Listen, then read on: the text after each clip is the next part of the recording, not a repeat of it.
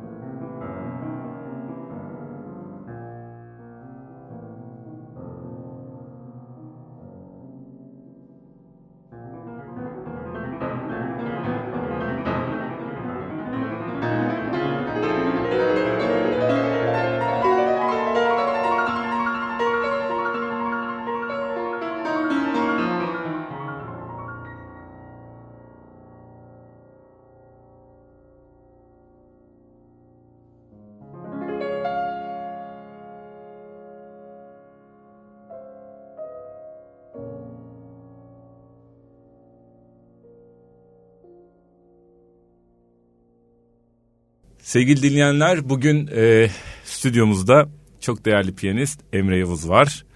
E, hoş geldin Emre. Hoş bulduk merhabalar. Evet, biliyorsunuz e, Gedik Sanat e, faaliyetlerini ve Gedik Sanat bünyesinde gerçekleşen e, Gedik Sanat vizyonuyla gerçekleşen e, bütün faaliyetleri e, bu radyo programında hep beraber konuşuyoruz. E, tabii e, geçirdiğimiz bu zorlu e, günlerde e, bir nebze olsun sanatla nefes almak, onunla birlikte tekrar yenilenmek ve yeniden e, düşünebilmek e, oldukça önemli. Bunu yapabilmek için de e, tabii ki yaşamın bütün e, zenginlikleriyle eserlerini üretmiş müzisyenlerin e, hem düşündüren hem de yaşamı tekrar algılamamızı sağlayan eserlerini tekrar ele almakta oldukça önemli bu süreçte diye düşünüyorum. Ee, tabii son dönemlerde yaşanan devamlı bu zorlu dönemler, süreçler e, biz sanatçıları e, oldukça derinden etkiliyor. E, bir yandan tabii e, hem performanslarımızı ve kendimizi ifade etmemizi çok kısıtladığı gibi e, Oysa ki kendi iç dünyamızdaki zenginliğimizi ve üretkenliğimizi de e, yaşadığımız bu yoğun duygular tabii artırıyor. E, buradan e, tekrar e, bu büyük depremde e, kaybettiklerimize e, rahmet diliyorum. Ve e, zor durumda olanlara da hasta olanlara da şifa diliyorum. E, bu zor durumdan hep beraber e, çıkacağımıza da inanıyorum. Biz güçlü bir milletiz ve e, her zaman da çıktık diye düşünüyorum. Tabii bu sürecin içerisinde de biz Gedik Sanat olarak e, sevgili Emre ile birlikte İstanbul Gedik Üniversitesi Piyano Festivali kapsamında gerçekleştirmeye planladığımız konserimizi e, gerçekleştiriyoruz zamanında. E, bir küçük birkaç değişiklik yaparak şartlara uygun e, kendisiyle ama e, dijital olarak bunu çekip daha sonra ilerleyen zamanlarda siz de dinleyeceksiniz. Ee, siz bu programı dinle, dinlediğinizde e, o gün çekmiyoruz. Sonradan kaydediyoruz. Çok evet. 22 Şubat çarşamba günü şu an bunu çekiyoruz Emre ile. Çünkü Emre konserden sonra gitmesi gerekiyor. Biz de e, Mart ayında biliyorsunuz bütün çalışmalarımızı tekrar başlıyoruz. O yüzden siz de 2 Mart günü e, bu e, programı dinliyor olacaksınız. Evet Emre benim çok etkilendiğim senin tabii Rahmaninov albümün neden önemli? Çünkü e, senin çok iddialı bir e, konu Rahmaninov mevzu. Öyle oldu evet. Biliyorsun piyano konusunda ve e, hakikaten derinliği de çok önemli. Ben e, biraz Rahmaninov tabii 150. Evet 150. doğum, doğum yılı. yılı. Bir ay sonra 150. Evet, doğum günü. Tam 1 Nisan. 1 Nisan. evet. evet. E, biraz hem kendi müzik yaşamından ama istersen hmm. Rahmaninov kaynaklı başlayabilirsin. Tabii. Ee, birazcık da dinleyicilerimiz, öğrencilerimiz Tabii. ve çalışanlarımız da e, seni yakından tanısın istiyoruz. Tabii. Ee, Rahmaninov'tan başlayacak olursam benim için zaten hayatımın bir döneminde e, herkesten ve her şeyden daha önemli bir şekilde benim bütün hayatıma eşlik etmiş biri neredeyse ailemden en yakın arkadaşlarımdan, dostlarımdan daha fazla e, beraber zaman geçirdiğim biri benim için Rahmaninov. E, Viyana'ya ilk gittiğim yani yurt dışına eğitime ilk gittiğim zamanlardan itibaren benim için çok yoldaş gibi oldu aslında. Çünkü ben 16 yaşındaydım gittiğimde ve yani 16'dan işte albümü kaydettiğimde de 30 yaşındaydım, 29 yaşındaydım. Bunlar bu dönem tam insanın e, kendisi haline geldiği, kişiliğinin oturduğu, müzikteki tarzının oturduğu dönemler. Bu, bu dönemlerde hep bir e, Rahmaninov vardı benim hayatımda. E, ben çalıştığım eserleri kendime göre şekillendirmeye ve kişiselleştirmeye ve onlarla kendi anlatabileceğim şeyleri bulmaya çalışırken aslında o müzik de bana şekil verdi. Ee, onun için artık istesem de inkar edemeyeceğim, e, koparamayacağım bir parçam gibi oldu Rahmaninov'un müziği. E, normalde albümü kaydetmemle beraber o Rahmanov dönemi benim için bitmişti. Tabii e, yani ilelebet aynı şeyleri çalamam.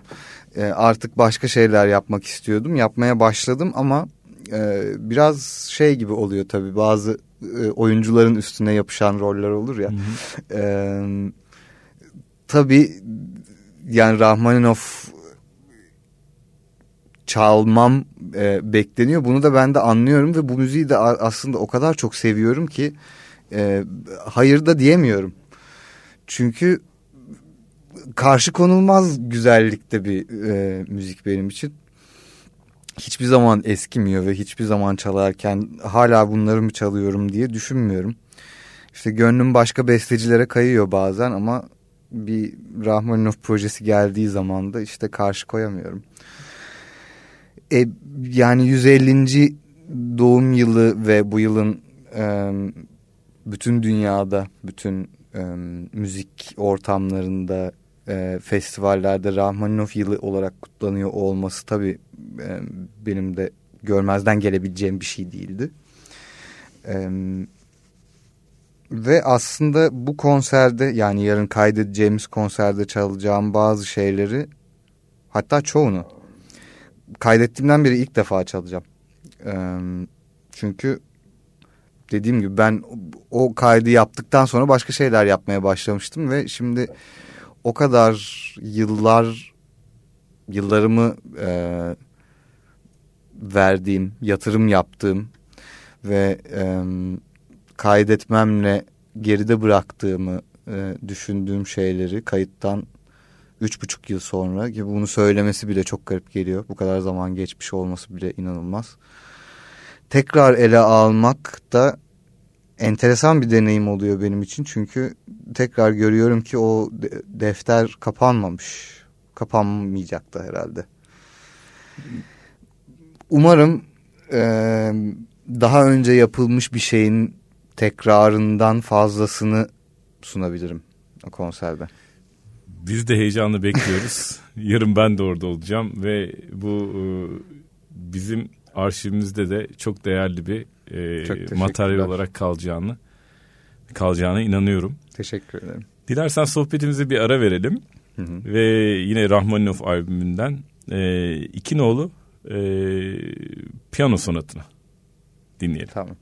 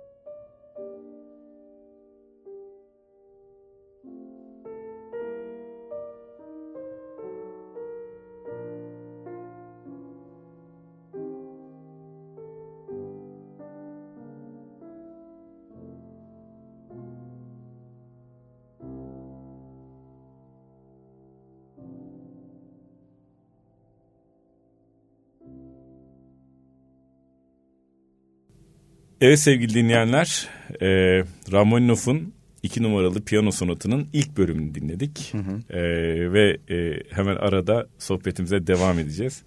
Peki yurt dışına çıkmadan önce işte e, aldığın eğitim, işte hı çok değerli e, Anlatayım. Kamran Gündemir değil mi?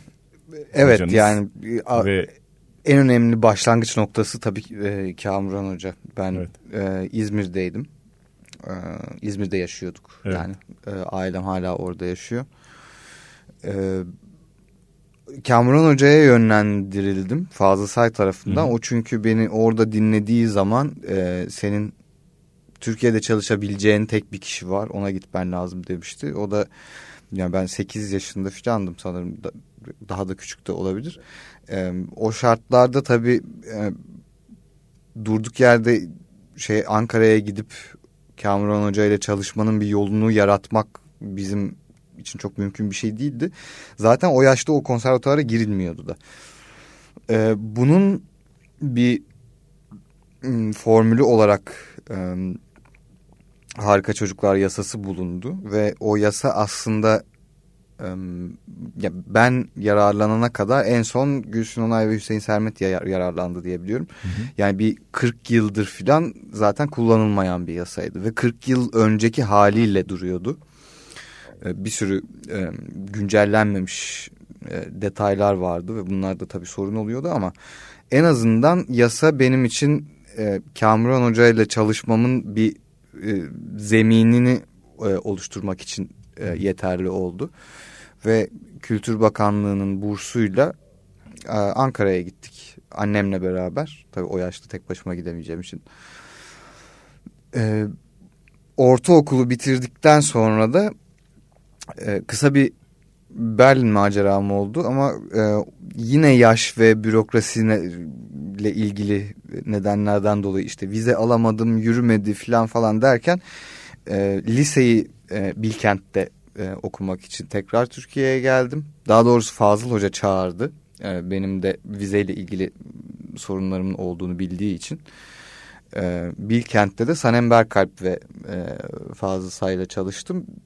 Liseyi bitirdikten sonra tekrar e, yurt dışına gittim. O gidişim işte Viyana'ya 2006'da. E, Viyana'da e, bir dört yıl yaşadım ve okudum. Ondan sonra Hannover'e gittim. Üç yıl yaklaşık. Hannover'den Tel Aviv'e gittim. Ee, Tel Aviv'de de master'ı okuyup bu arada Viyana'da da master yaptım. Bir ara e, üç ülke arasında hı hı. şey yapıyordum. Üçünde birden okuyordum. Ee, şimdi artık son iki yıl oldu galiba ya da üç yılda olmuş olabilir. Sonunda hiçbir okulla şeyim kalmadı, ilişiğim kalmadı bu öğrencilik hayatı sonunda bitti ve e, şu an Viyana'da yaşıyorum. Bağımsız bir sanatçı olarak. evet tabii Viyana'daki hayatın detaylarına geçmeden önce e, piyano sonatının kaldığımız yerden devam edelim. Tamam. Ardından e, biraz Viyana'da geçirdiğin zamanın e, zaman durduralım ve içeriğine girelim Hı -hı. istiyorum. Tamam.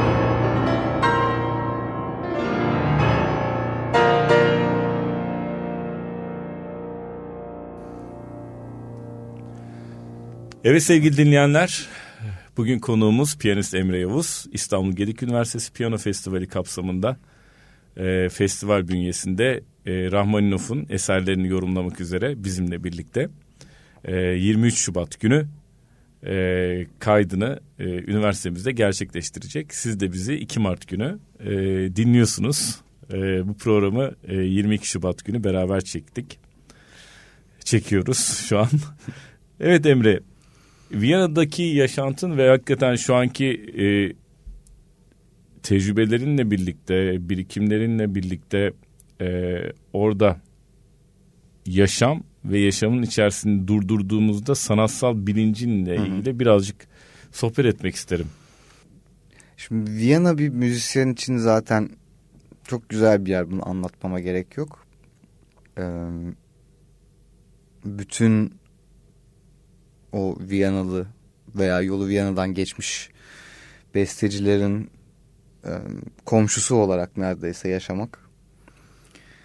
Ve ben aslında ilk gittiğimde hiç sevmemiştim Viyana'yı. Hiç de mutlu değildim ve Viyana'dan ayrılıp Hanover'e giderken çok e, hani kurtuluyorum buradan diyerek gitmiştim. Sonra e, işte Hanover'de yaşadıktan sonra Viyana'yı özlemeye başladım. E, ve Hanover sonra Tel Aviv e, bunlardan sonra fark ettim ki e, aslında buraların hiçbirini çok sevmiyorum. Hı hı. Ama sevmediğim bu e, şehirler arasında en sevdiğim Viyana. Ve e, en azından Viyana'nın sevmediğim şeyleriyle nasıl başa çıkacağımı biliyorum. Onlara alıştım. E, gerçek bir Viyanalı gibi şikayet ede ede orayı sevmeyi öğrendim. Ve şu anda kendime o kadar basit ve izole ve e, üretkenliğe çok imkan tanıyan bir hayat kurdum ki e, bunu gerçekten bozmak istemiyorum. Zaten bunun için tekrar gitmiştim. E, genellikle çalışıyorum. Çok basit.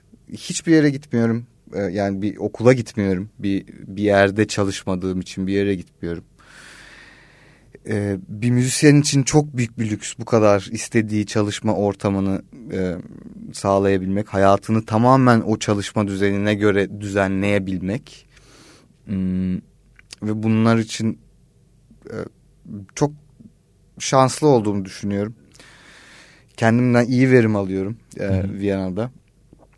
E, ve tabii lojistik olarak da çok e, şey bir yer çok elverişli bir yer benim için çünkü yani hem Türkiye'de konserler var hem Avrupa'nın başka yerlerinde konserler var ve Viyana hem Türkiye'ye çok yakın hem Avrupa'nın geri kalanına çok kolay gidebileceğiniz Hı -hı. bir yer. Yani e, çok ideal bir yer aslında Viyana benim için.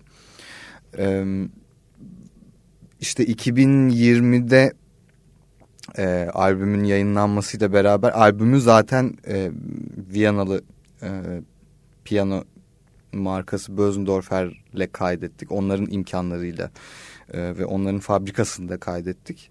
Ve e, albümün yayınlanmasıyla beraber e, Bösendorfer sanatçısı e, şeyine e, programına aldıkları için bu benim için ilerideki bütün kayıt projelerine de e, çok yardımcı olacak bir şey.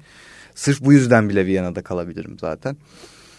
E, e tabi Türkiye'ye çok sık gelip gidiyorum. Hem konserlere hem e, yazın yazı geçirmeye. Çünkü ne kadar sevsem de Viyana'da yaz geçmiyor. bunda şu an değiştirmek isteyeceğim bir şey de yok. Böyle iyi gidiyor iyi. diye düşünüyorum. Peki sohbetim... Ev konserleri yapıyorum mesela. Onlar çok güzel oldu. Yeni yeni e, düzenli bir şekilde yapmaya çalış yapmaya başladım. Orada e, başka müzisyen arkadaşlar, müzisyen olmayanlar, işte ressamlar, sanatçılar, e, entelektüeller e, çok güzel bir çevre oluştu ve e, artık bu konserleri talep ediyorlar benden. Çünkü çok güzel oluyor gerçekten. Evet. Çünkü e, yani özellikle Viyana'da her zaman böyle bir gelenek vardı eskiden. Schubert böyle yaşıyordu. Evet. E, ve o bestecilerin ve o zaman insanların bu müziği deneyimlediği şartlara benzer şartları tekrar oluşturup müziği bir de bu şekilde tüketmek e, çok keyif verici bir şey. E, hatta bazen insana konser salonlarına niye gidiyoruz bir de sorgulatan bir şey. Tabii onun da güzelliği başka ama bir gün siz de gelirsiniz umarım. Çok çok isterim. Tabii Viyana'ya e, mutlaka geldiğimde bir araya geliriz. Beklerim. E, Zaher e, Torte. Torte. Evet.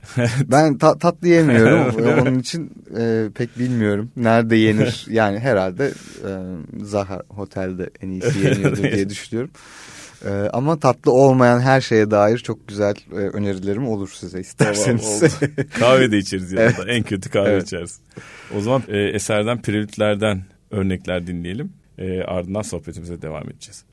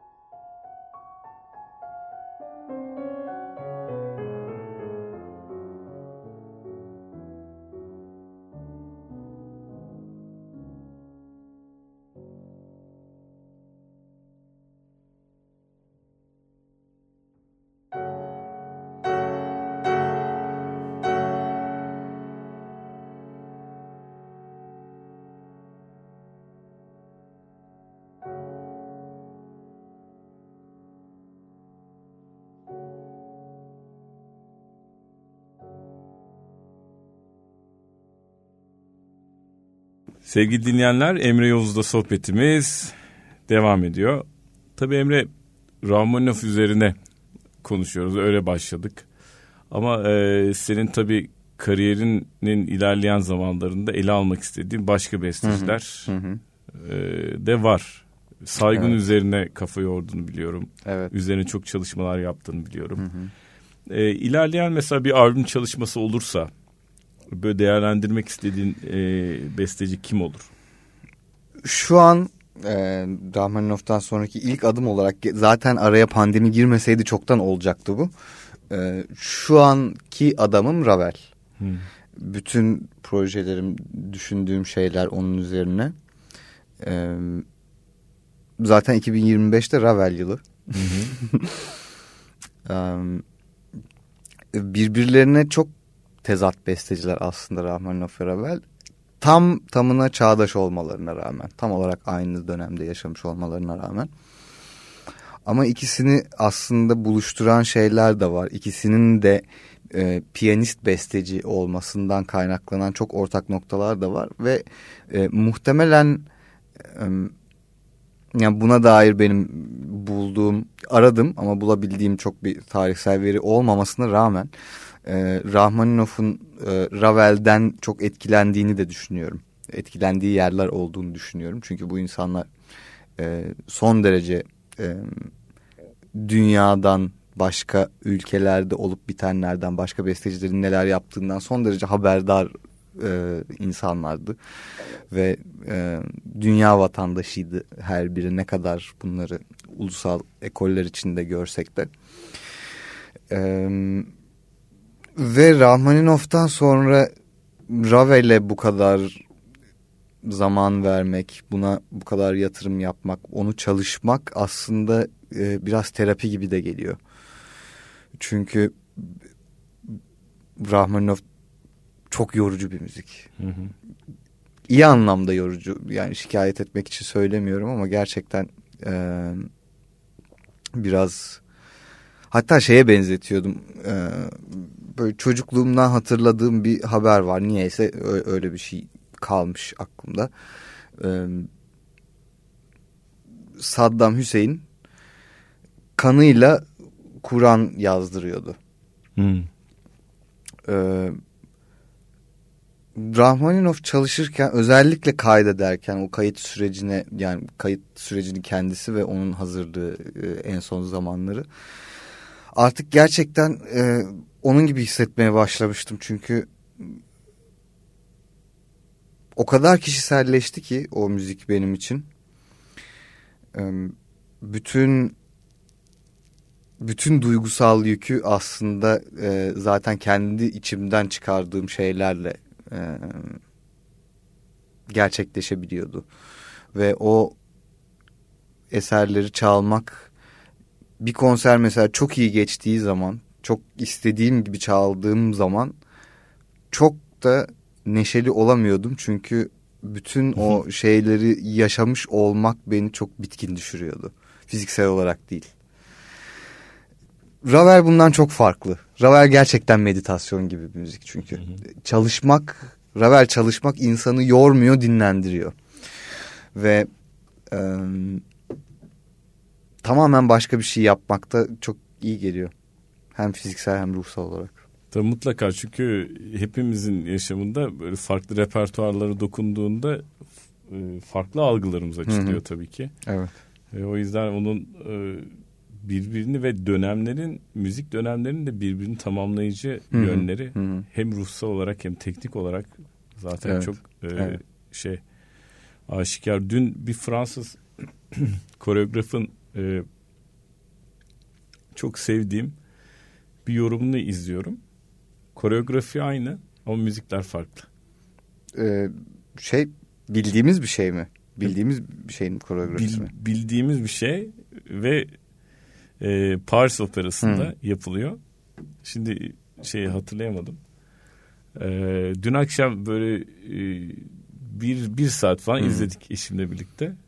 Aynı koreografi farklı. Hı Mesela birisinde Mozart'ta birisinde Bellini ile yapmışlar. Neden olmasın?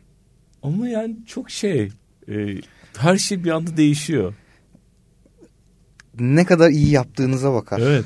Her şey mümkün. Yani, yani bir, bir hareketin... Her şeyi çok kötü de yapabilirsiniz. Çok ters bir şeyi öyle bir güzel yaparsınız ki olur. Bir oluşun mesela bir mutluluğun e, dönem e, farklı dönem teknikleriyle yapılan Hı-hı. müziklerdeki aksettirişindeki farka bak. Hı hı. Tabii. Yani hani ne bileyim böyle şey derler işte ben 70'lerde yaşamalıyım işte falan der ya bazıları. Hakikaten işte o me- melodram içerisinde falan evet, yaşamak. Evet. Ama aynı duyguyu yine biz şu an yaşıyoruz Aha. ama farklı bir etrafla, farklı, farklı bir ruh haliyle yaşıyorsun. O aura bir de bunlar farklı. E, yani biraz daha uzaklaşıp baktığınız zaman bunlar çok küçük zamanlar. Değil mi? Evet yani. Birbirimizden o kadar da 100 uzak sene, değiliz. 200 sene falan. Hiçbir şey, şey değil bunlar. yani. Rahmaninov işte yani e, ne zaman 80 yıl önce öldü. Hiçbir şey. Düşün evet. O yüzden e, işte Ravel, hı hı. Rahmaninov aslında çok da uzak değiller. Evet. Değiller. Çok yakın. 20. Evet. yüzyıl. Rahmaninov bin, bin, 1873, Ravel Net 1875. Yani. Tam, tam olarak çağdaşlar. Evet yani. Evet şimdi e, diyorum ki yine Prelude 2 ve 3 numaralı Prelude'ler galiba. İlk İkiyi dinlemiştik. dinlemiştik 2'yi mi dinlemiştik? Yok pardon. Pardon biri dinlemiştik. Biri dinlemiştik. 2 ve 3 numaralı Prelude'leri. Dinleyelim ardı ardına. Ardından tekrar sohbetimize devam edelim.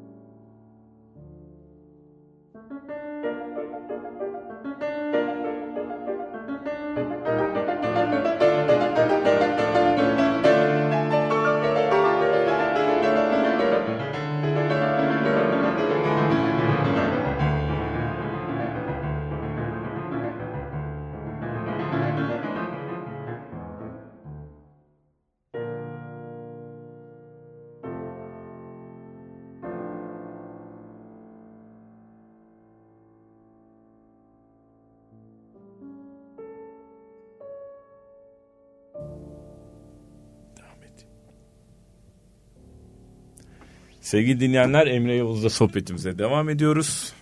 Ee, ra, onun e, doldurduğu Rahmaninov e, albümünü sohbetimize e, yoldaş ettik diyelim. Öyle.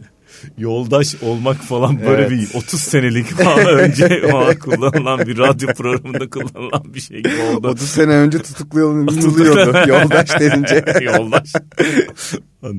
böyle yani bazı anlarda gelen kelimeler ha evet bu hmm. falan olur ya öyle evet. bir anda geldi evet. ama gördüğün gibi. Evet. evet. Şimdi tabii e, Ravel çalışmalarından bahsettik. Hı hı. Biz biliyorsun e, Gedik Sanat, e, Gedik Filarmoni Orkestrası, hı hı. işte Gedik Sanat Oda Müziği konserleri, dijital projeleriyle birlikte ülkemizde yetişen bestecilerin yeni eserler üretmesi, onların işte olabildiğince e, yayılabileceği uluslararası platformlarda da hı hı. duyurulabilmesi konusunda bir çalışma başlattık. Çok e, bu değerli. Çalışma, evet. evet. Dört seneyi aştı ve kendi içerisinde bir arşiv oluşuyor. Hı hı. Ve e, bizim de şeyimiz mesela bir YouTube kanalı hı hı. E, hakikaten bir kart vizit niteliğinde artık. Evet. Yani orada yapılan işlerin oraya koyulması, arşiv olması ve bilinçli dinleyicilerin de e, iyi arşivlerden e, oluştuğunu evet. da düşünüyoruz. Bu anlamda e, sevgili Cem Öner Türk'ün Hı. bütün çabaları Hı. çok önemli. Liseden arkadaşım benim. Öyle mi? Kentten, evet. Evet. Cem'le birlikte hem Gedik Filarmoni Orkestrası'nın içerisinde hem Gedik Sanat Sanat Kurulu'nun içerisinde beraberiz. Baş kemancımız Murat Erginol ve müzik direktörümüz Cem Mansur'la beraber hı hı. E, dört kişilik sanat kurulumuzun içerisinde bütün çalışmalarımızı devam ettiriyoruz biliyorsun. Biliyorum. Ve Cem de yarın e, senin kaydını yapacak. Evet. Biz kendi içerisinde e, yavaş yavaş büyüyen ama bu butik anlayışı korumaya çalışan. Hı hı. Çünkü ülkemizde ki eksikliğin veya veya eksiklik demeyelim de tamamlanması gereken hı hı. konunun hı hı. belli şeylere e, özel olarak ilgilenilmemesi evet. büyük eksik diye düşünüyorum. Evet. Yani bu bu anlamda da e, olabildiğince bestecilerin hı hı bu işe de ilk başladığımız noktayı da seninle paylaşmak isterim. Belki dinleyicilerimiz de şu ana kadar şeydir, e, belki rastlamamışlardır. E, benim alerjim şöyle oluştu. Bir gün oturuyorum evde. YouTube'u dolaşıyorum falan. Böyle besteci arkadaşlarımın derinliklerinde. Besteci arkadaşlarım eserleri ya MD kaydı devamlı karşıma çıkıyor. Bir besteci eser yazmış.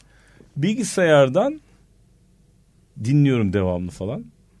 Bestecinin ismi de Yunus Gençer. Hı hı.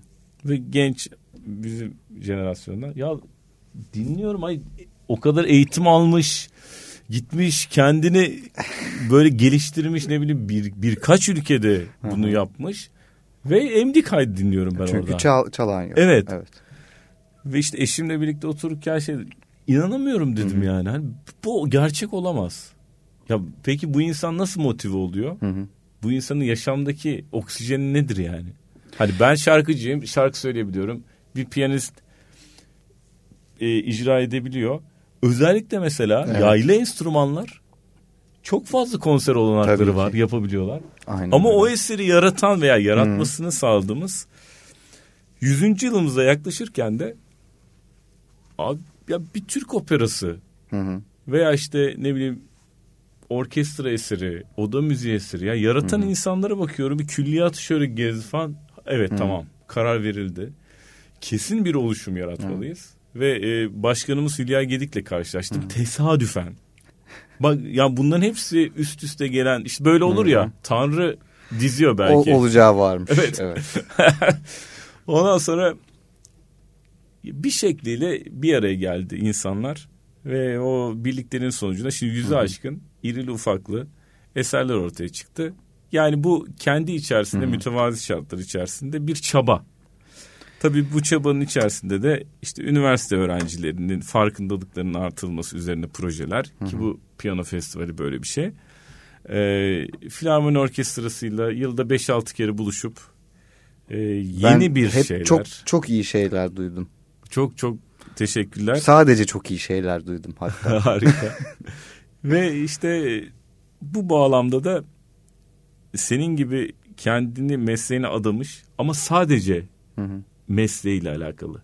Çok ilginç bir durum var. Yani biz bunu da pek ayıramıyoruz yaşamda. Hı hı. Mesela 43. operasını bitirmiş bir Selman Ada diye bir adam yaşıyor. Hı hı. Selman Ada'nın e, Türkçeyi müziğe adapte şekli ve bir tarzının olması, stilinin olması benim çok hoşuma gidiyor ya. Doğrudur. ya bir, bir ekol Tabii. kendi içerisinde. Doğru. Türkçeyi kullanma şekli. Hı hı. Ne bileyim Emre Yavuz. Ya Viyana'da yaşayan işte bizim değerimiz bir piyanist.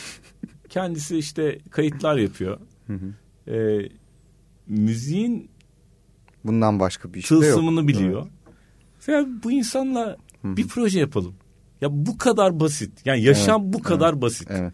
Yani Ve onun Sizin yaptığınız şeyi e, özellikle çok değerli bulmamın nedeni e, Türkiye'de çok yerleşmiş bir hata var. Hmm, Şimdi tabii ki klasik müziği e, sunmak ve insanların e, genel dinleyici kitlesinin tüketebileceği formda sunmak e, anlayabileceği formda sunmak bunlar tabii ki geçerli kaygılar. Ama e, kitleyi de oluşturan aslında birazcık biziz. Yani biz derken yapanlar, organize edenler, planlayanlar. E, Türkiye'de o kadar fazla şey e, bu ağır kaçar, bunu anlamazlar diye yapılmıyor ki. Ve yapılmadıkça çok dar ve çok e, basit bir repertuara sıkışılmış oluyor. O zaman ya, belki dinleye dinleye öğreneceği olan insan da hiçbir zaman öğrenemiyor. Bir kısım e, sanatçının bunu e, biraz bahane olarak da kullandığını düşünüyorum. Çünkü e, tabii ki biraz daha e, anlaşılması daha çaba gerektiren çok en popüler eserlerden olmayan e, eserleri çalmak, çalışmak, bunları e, anlaşılır şekilde sunabilmek bunlar çok zor şeyler. E, bu işte bu ağır kaçar bizim seyircimizin zaten eğitimsiz e, yaklaşımının biraz da e, sanatçıların kendi tembelliklerine e, ve cesaret yoksunluklarına bahane olarak kullanıldığını düşünüyorum. Ee, siz bunu yapmıyorsunuz. Ee, ve sonuçta ne oluyor? Ee, yani hep çalınan eserleri e, dinleyen klasik müzik dinleyicisi dediğimiz büyük şehirlerdeki e, dinleyicilerin çoğunun yani bilmiyorum bana kızılır mı bunun için ama çoğunun onları da anladığını düşünmüyorum. Hmm. Bir konserden tamamen anlamamış ve biraz kafası kurcalanmış olarak çıkması da hiç kötü bir şey değil bir insanın. Anlamaya başlamak için bir e, şey, o bir adım. Bu, Güzel de bir şey. Küçük bir parantez açabilirim.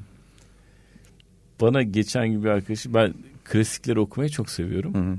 Ama Dostoyevski'nin Budalası'nın her sahnesini nasıl Hı. hatırlayabilirsin? Bazıları hatırlar. Hatırlar, evet. Tamam. Bazıları da unutur. Hı hı.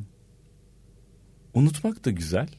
Şimdi Evet. arkadaşımla konuşuyoruz. Şey dedim işte gazap üzümleri Hı hı. okuyacağım dedim. Ya işte evet ben okumuştum onu ama unuttum dedi. Ben dedim ki ama beynin unutmadı.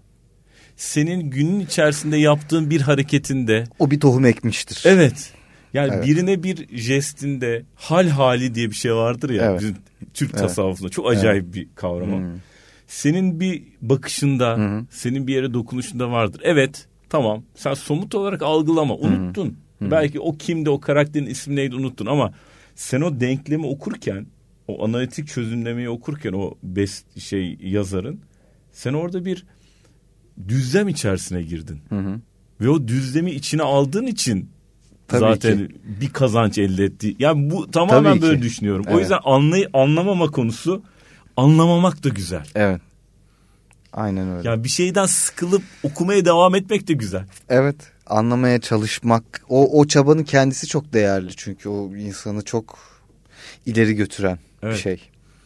Ee, böyle böyle e, güzel bir kitle oluşturduğumuzu oluşturacağımızı düşünüyorum.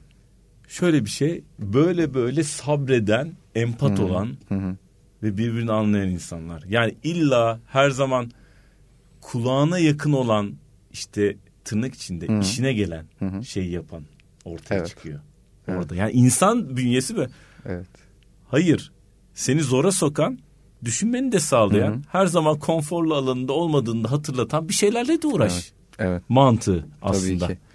Durum Tabii e, ki. inanıyorum o yüzden. Bu bilinçli e, sanatsever kitleye böyle oluşabileceğine inanıyorum. Ben de.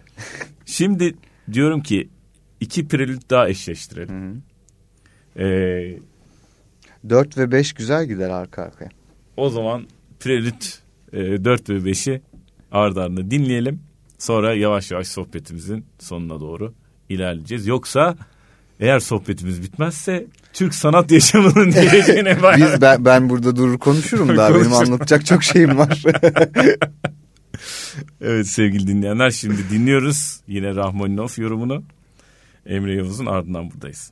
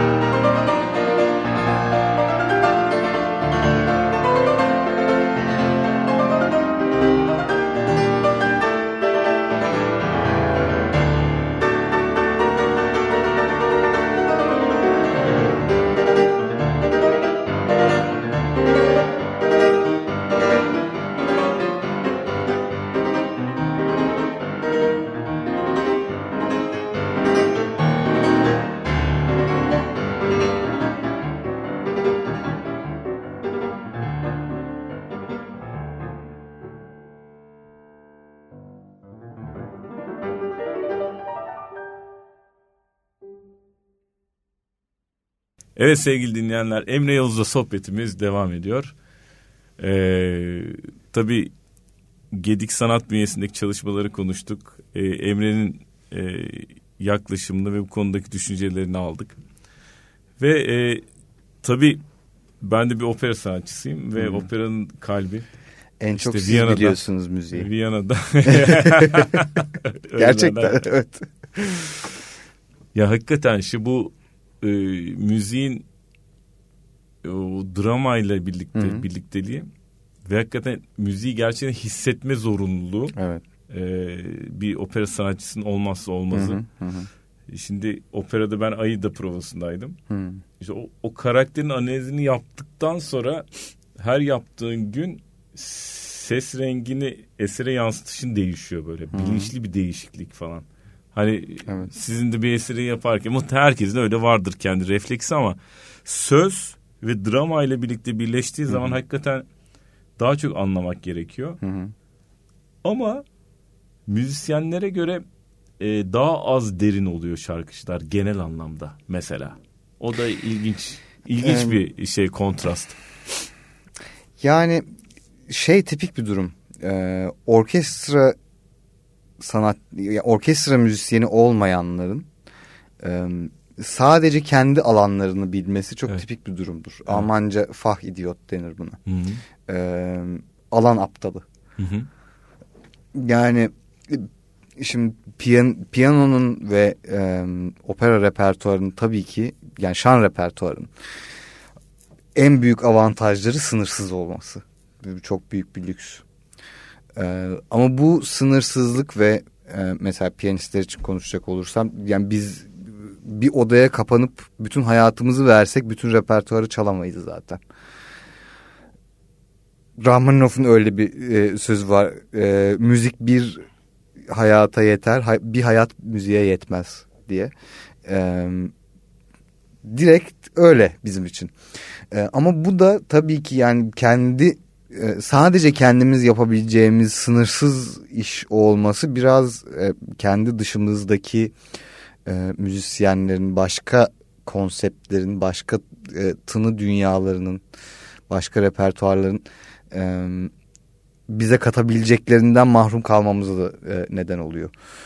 E, bir enstrümancının yapabileceği en büyük hata bence şarkı bilmemek, hı hı. opera bilmemek.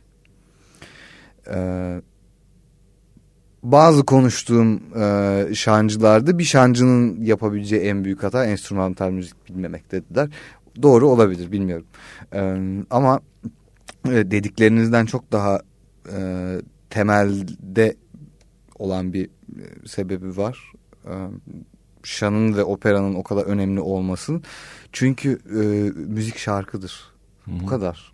Bu kadar basit aslında. Çünkü şarkı e, bir insanın müzikle en araçsız Anladım. iletişime geçebildiği evet. formdur. Enstrümanların insan sesine öykünmesi de boşuna değil. Ee, yani insanın hiçbir araç kullanmadan kendi vücuduyla e, müzik ve müzikal ifade ortaya çıkarabilmesi e, hepimizin çok şey öğrenebileceği bir şey hmm. aslında. E, e tabi bir yorumcunun işi de aslında e, bir tiyatro oyuncusuna ya da bir operadaki bir e, karaktere benziyor. Yani çoğu zaman ben de bir karakter çalışır gibi bir eseri çalışıyorum. Hmm. Onun için opera dinleyiniz. evet bu konuşma bölümümüzü e, benim isteğime özel.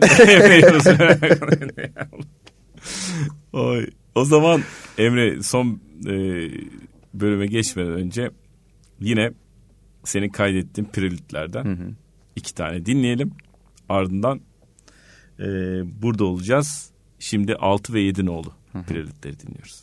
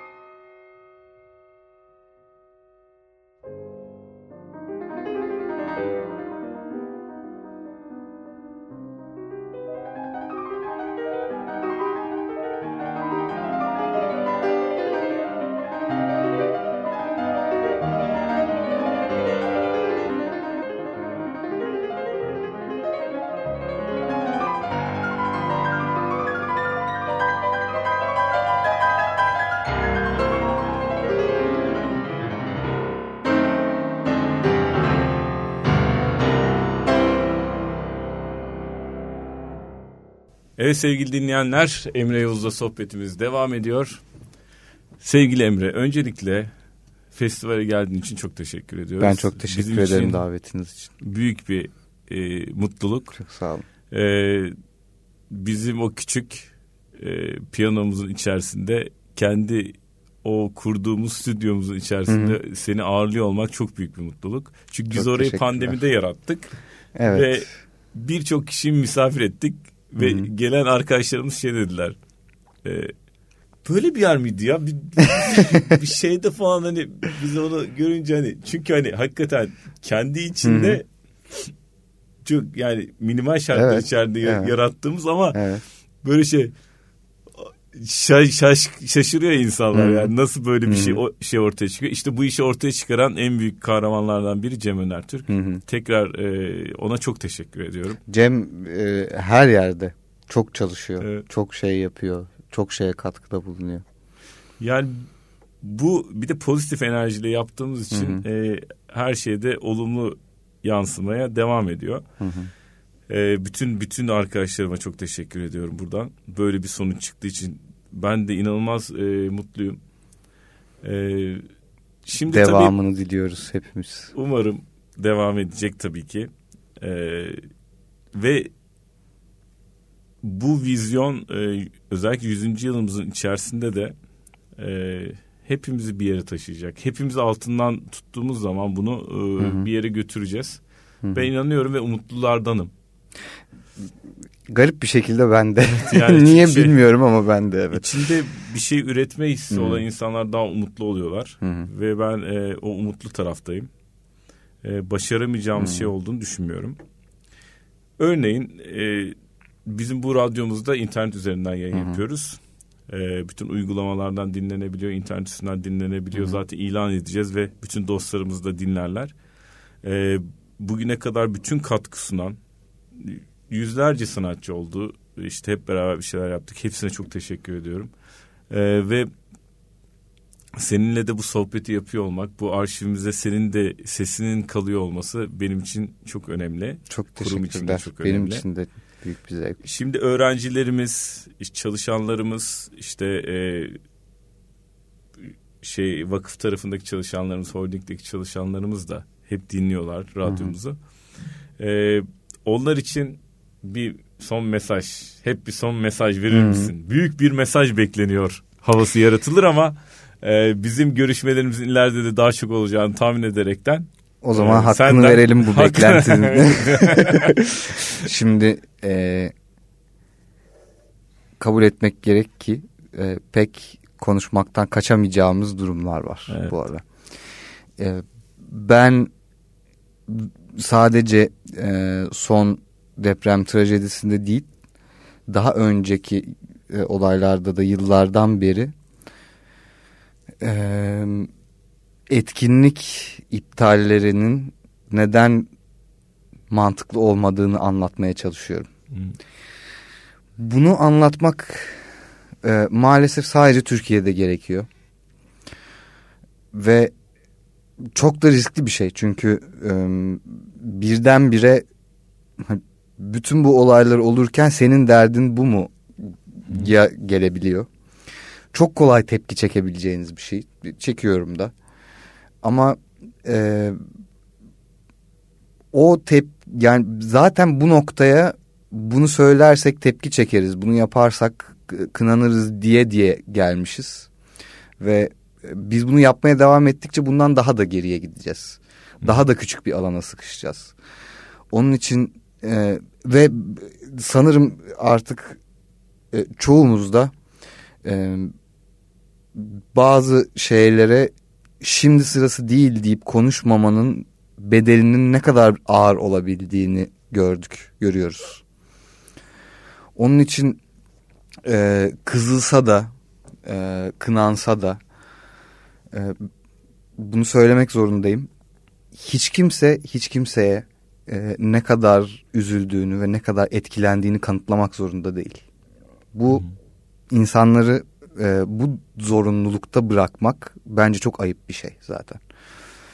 E, lojistik imkansızlıklar bir yana ona zaten e, denecek bir şey olduğunu zannetmiyorum. Benim de bir itirazım yok ama sadece e, trajik bir olay varken e, konser yapmak yersiz kaçar fikri ne artık karşı durmak zorundayız. Bu iki şeyin birbiriyle olmayan alakasını e, kurmayı bırakmak zorundayız. Çünkü e, ben isim de vermeyeceğim ama e, iki gün önce depremde evini e, kaybetmiş ve şu an çadırda yaşayan bir müzisyen arkadaşımla konuştum. Arayıp soran siz ve müzik olmasa hiç katlanılacak gibi değil burası dedi. Ve biz biz demeyeyim ben yapmıyorum böyle bir şey kendimi dahil etmeyeceğim ama bir e, grup e, klasik müzik elitisti zannediyorlar ki kendi e, yaşadıkları fanus içinde onların kriterlerine göre uygun veya uygunsuz olan şeylere başka herkes uymak zorunda.